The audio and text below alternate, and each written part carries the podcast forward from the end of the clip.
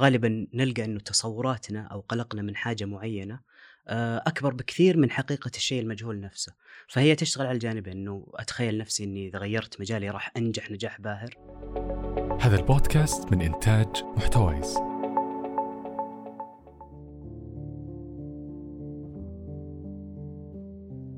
أهلًا، بنتكلم اليوم عن الانتقال من مرحلة الدراسة إلى العمل أو الوظيفة. لو نرجع شوي ونشوف كيف حياتنا في هذا الزمان من زاوية بعيدة نلاحظ أنه حياتنا من بدايتها مرتبة ونقدر نقول مرتبة من غيرنا أكثر من الآخرين يعني اللي حولنا. يعني مليئة بالقواعد والمسارات المحددة مسبقا لنا. مرحلة الابتدائي ومرورا بالمتوسطة وحتى الثانوي وبعضنا يستمر مع هذا النمط حتى أيام الجامعة. بعد كذا خصوصا لما ندخل في سوق العمل كثير يلقى نفسه تايه ما يعرف إيش يبغى يسوي بالضبط. كأنه في اعتقاد ضمني إنه إذا مشيت على القواعد هذه راح ألقى نفسي آه، في المكان اللي أبغاه. بس في الحياة الواقعية الموضوع يحتاج أكبر من كذا بكثير. مو شرط الواحد يكون عنده خطة تفصيلية من البداية للنهاية لكن يكون الواحد واعي بأنه سوق العمل ما في أشياء محددة وواضحة نمشي عليها زي ما تعودنا من أيام المدرسة. هذا الشيء يخلي الواحد يبذل جهد ذاتي من نفسه يعني بدون توجيه من أحد.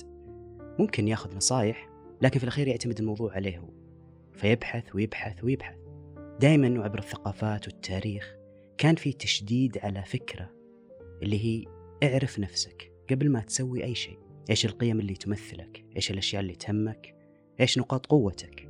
تحديد هذه النقاط كفيل بإيضاح الصورة أمامك.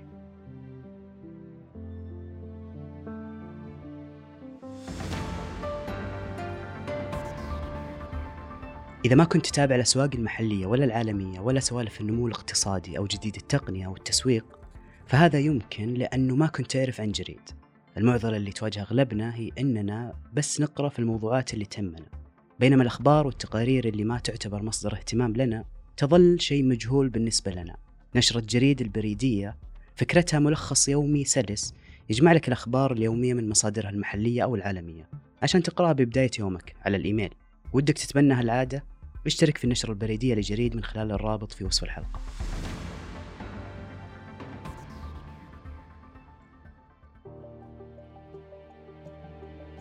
خلونا في البداية نشوف كيف مفهوم العمل تطور مع الزمن. مع دخول عصر المصنع آه، أو الثورة الصناعية يعني صار الناس يدفع لهم بناء على كم ساعة اشتغلوا بدلا من المقدار الفعلي لإنتاجيتهم زي ما كان زمان قبل المصانع. فمثلا تجار الملابس قديما كانوا يعطون الأسر أو الأفراد في المنازل قطع من القماش حتى يتم حياكتها وإلى آخره ويتم تعويضهم بمقابل عدد القطع اللي أنتجوها. هذا خلق نوع من الحرية نسبيا للعاملين لأنه وقتها يصير يشتغل متى ما يشتغل بعكس عمال المصنع اللي يتوقع منهم يجون يخلصون الشفت اللي هو عدد معين من الساعات يوميا. وأما في هذا الزمن خصوصا بعد أزمة الجائحة تعزز مفهوم الاقتصاد أو الجيج ايكونومي اقتصاد العمل الحر. هذا النوع يعتمد على الوظائف المؤقتة أو المرنة. فيكون الموظف المستقل يساهم للشركة أو الجهة الموظفة بالمهارة اللي عنده بدل من موظفين بدوام تقليدي كامل. وصار الاعتماد الرئيسي على المهارة اللي يقدر يقدمها الموظف المستقل. فكأنه عاد المفهوم القديم اللي هو يعتمد على قد إيش تقدر تنتج بدل من كم ساعة تشتغل. حتى أنه لما سووا إحصائيات لهذا النوع من الموظفين المستقلين كان شعورهم بالانتماء للجهة اللي متعاقدة معهم أكثر من موظفين الدوام التقليدي. وبكذا خرج كثير من الناس من سيطرة عامل الوقت فصار الكيف أولى من الكم.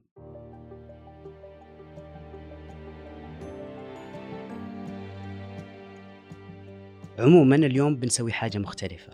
آه معنا اليوم خالد حياك الله خالد. أهلا وسهلا الله يحييك. طيب اليوم بيكون النقاش حول نقطتين مختلفين أو أو أو مختلفتين أو توجهين مختلفة.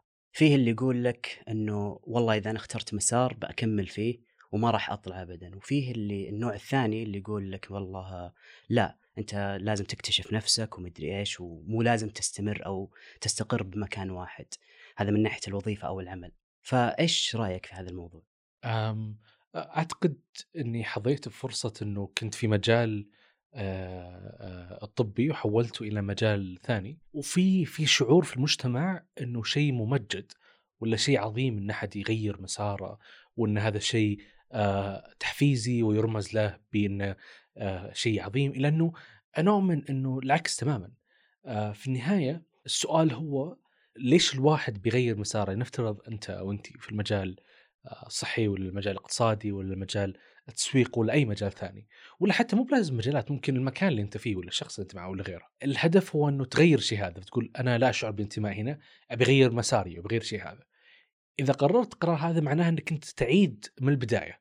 تعيد كل شيء. نفترض أنت غيرت مجالك ولا غيرت مكان عملك ولا غيرت حتى مدينتك بترجع من الصفر. بمعنى إنه الكوميونتي أو المجتمع أو الأشخاص اللي أنت محاط فيهم لازم تغيرهم. مختلفين في مجال الثاني.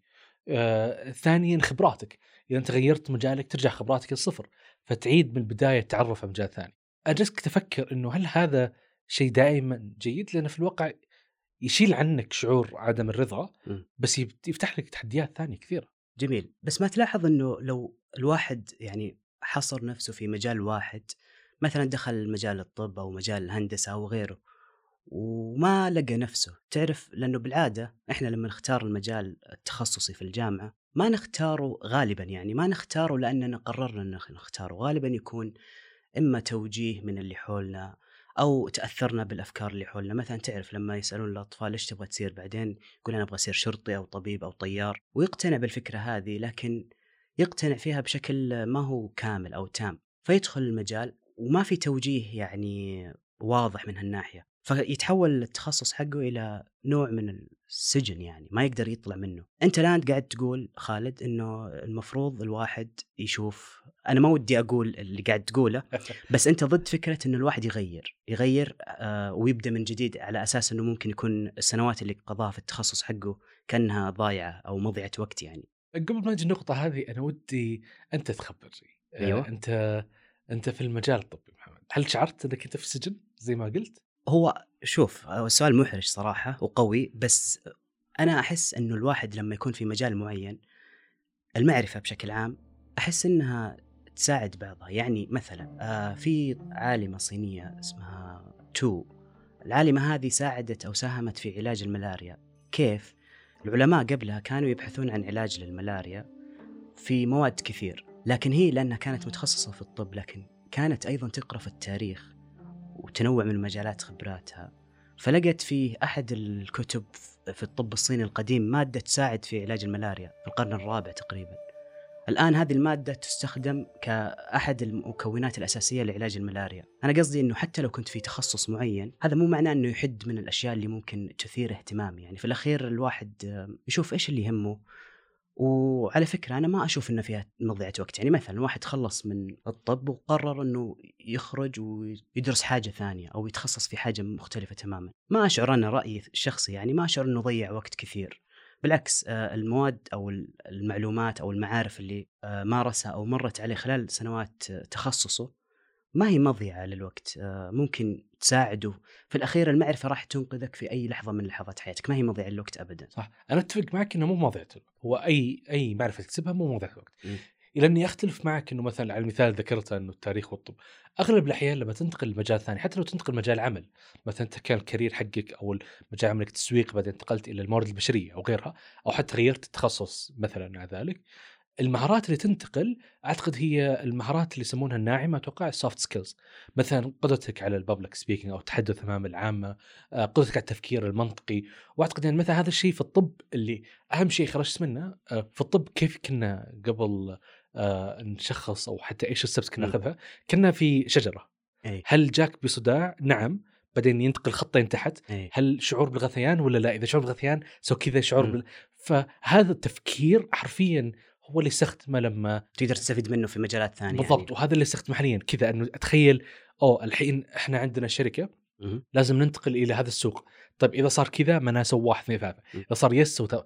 بس ما أعتقد يعني ما قد جلست وقلت أوه الكيمياء الحيوية ساعدتني في أيه. ما أعتقد إنها تنتقل بهذه الطريقة. أتوقع نادر إنها تنتقل لأنه ال soft skills أو المهارات الناعمة هي اللي تنتقل. آه طيب في العصر الحديث نلاحظ يعني الاقتصاد بشكل عام تطور. يعني زمان كانوا جيل الآباء ومن قبلهم ممكن يستمرون في وظائفهم 30 سنة 40 سنة وما يتغير. لكن في العصر الحالي نلاحظ أنه لا والله الوظائف قاعدة تتغير لأنه الاقتصاد بشكل عام قاعد يتطور. الاي اي أو الذكاء الاصطناعي أثر في قطاع في قطاعات كثير في التوظيف.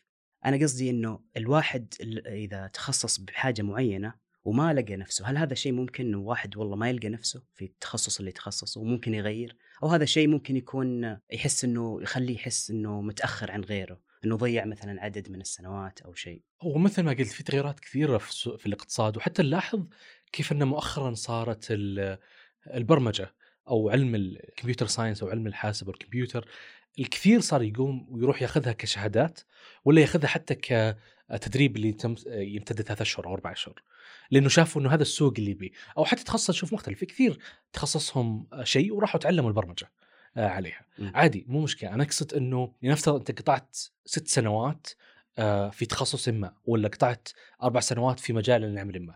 وتقول إنه مثلا أنا عندي شعور بعدم الراحة إني أنا لا لا أنتمي هنا فأنا بغير المجال.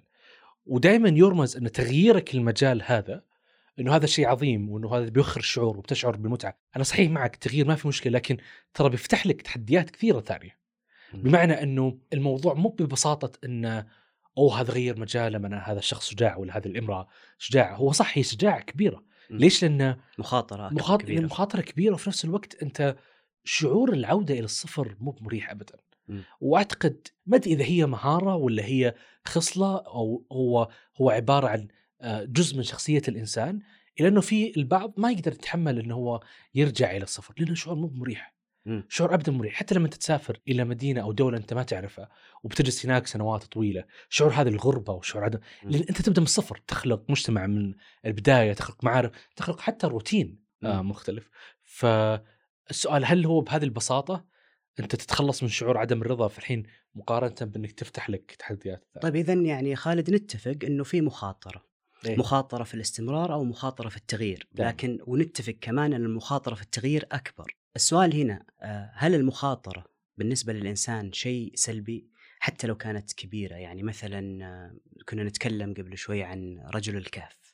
آه، لو ما خاطر وخرج من الكهف ما حصل على زي فيلم The Croods فيلم animation جميل إيه. فلو ما خرجوا من كهفهم ما كان شافوا الفرص اللي اتيحت لهم صح إنه يكون في مخاطرة أكثر لكن في فرص أكثر. يعني مثلا خالد كمثال أنت خرجت من الطب ولكن شوف أنت الآن إيش قاعد تسوي؟ هل خالد الآن يعتبر نفسه اللي سواه هو نجاح؟ آه السؤال هذا فخ. آه لكن ال ال اللي أبي اوضح في النقطه اللي قلتها على موضوع المخاطر ما, ما لا يوجد مشكلة في الواحد يخاطر في كل الاحتمالات أنت بت- بتخاطر في كل الحالات. اذا الفرق كالتالي إذا أنت في مجالك نفترض مثلا هذا المجال الطبي الطريق ممهد لك بمعنى أن أنت حولك الدعم التعليم معك كل شيء معك لفترة طويلة. فالمخاطر موجودة لانها مرة أبسط بكثير. واصلا أنت متوقع أنك تخطأ في هذيك الفترة. آه، والمخاطر آه، تأذيك. الا انه لما ترجع الصفر سواء ترجع الصفر بسبب إنك أنت بتنتقل لدوله ثانية عشان تبدأ حياة مختلفة ولا عمل تترك جديد. ولا تفتح عمل جديد ولا تفتح لك ايا كان. المخاطر هنا أكبر لأنه ما في الدعم اللي كان عندك قبل. آه، ما عندك الدعم اللي بنيته فترة طويلة فأنت تعيد من الصفر. والمشكلة هنا مخاطر أكبر أنت تخاطر بمجتمعك والشعور بالانتماء تخاطر بأموالك. أنت تخ... لأن خاص ما مصدرك الدخل اختفى. فتتخاطر بأموالك إنه بيكون عندك دخل آه، آه، مستمر ممكن حتى تصير حالتك أسوأ ماليا تخاطر حتى بصحتك لأن كمية الجهد والوقت اللي بتضع عشان تبني حياة من جديد سواء في مدينة مختلفة ولا مجال عمل مختلف ولا تخصص مختلف آه، هائلة جدا يضطر توصل لمرحلة إنها تتعدى أولوية صحتك وأنت المطاف بك إنك ممكن تأذي آه، صحتك عليه. جميل. فالمخاطر أعتقد مخاطر موجودة في كل الخيارات المخاطر مو شيء سيء هذا السؤال الفخ إلى انه المخاطر أكبر وأثرها أعلى لما تبدأ من جديد. من جديد. هل هذا شيء آه، أقل سوءا من أنه الواحد يستمر في شيء ما وجد نفسه فيه ما وجد روحه فيه؟ يعني مثلا لو أنا ما لقيت لو أنا مستمر مثلا في تخصص معين وما لقيت نفسي أنا دخلت أساسا التخصص الفلاني آه، لأنه يعني مثلا عندي اثنين أو ثلاثة من أصحابي دخلوا التخصص فأنا بدخل وهذا كثير ترى يحصل مو نادر. نعم. بعدين ما لقيت نفسي بعد سنة سنتين ثلاثة أو حتى بعد ما أتخرج. هل هذا الشيء إنه ما ألقى نفسي وأستمر في حاجة معينة بدون ما ألقى نفسي أقل سوءا من إنه أخاطر وأعيد من جديد لكن ايفنتشولي أو يعني تدريجيا راح ألقى نفسي في مكان آخر. صح باخذ ممكن عدد من السنوات لكن في الأخير تخيل لو أستمر مثلا 40 سنة في حاجة أنا ما الإنتاجية أصلا راح تتأثر. فإيش رأيك في هذا الموضوع؟ هو مو فقط مثلا التخصصات الأشخاص يدرس لمدة ثلاث سنوات أربع سنوات إنه حتى في العمل لاحظنا كثير إنه في أشخاص كثار تشوف إنه انطلق في مجال عمل معين بمنصب معين ولا بقسم معين من ثم قرر إنه يغيره. طبعا هل هو أسوأ ولا لا؟ أؤمن إنه هذا يعتمد على الشخص نفسه. آه السؤال لكل حالة آه حل إلى أنه الشخص نفسه إذا هو بيقارن حياته حاليا نفترض إنه هو في مدينة معينة وبتخصص معين إيش يمتلك الآن؟ أدواته حاليا. أدوات معارف آه، ماليا صحيا نفسيا آه، معرفيا اجتماعيا. إيش الأشياء اللي يمتلكها حاليا؟ إيش اللي حوله؟ ومن ثم إذا أنت انتقلت لشيء ثاني إيش ممكن تخسر؟ م. لأنك أنت عشان هي هي مو بمعادلة. هي الموضوع مو بأنه إيش تكسب وإيش تخسر بعدين خلاص القرار واضح. أعتقد إنه هو هو حرب داخلية تمتد لفترة طويلة.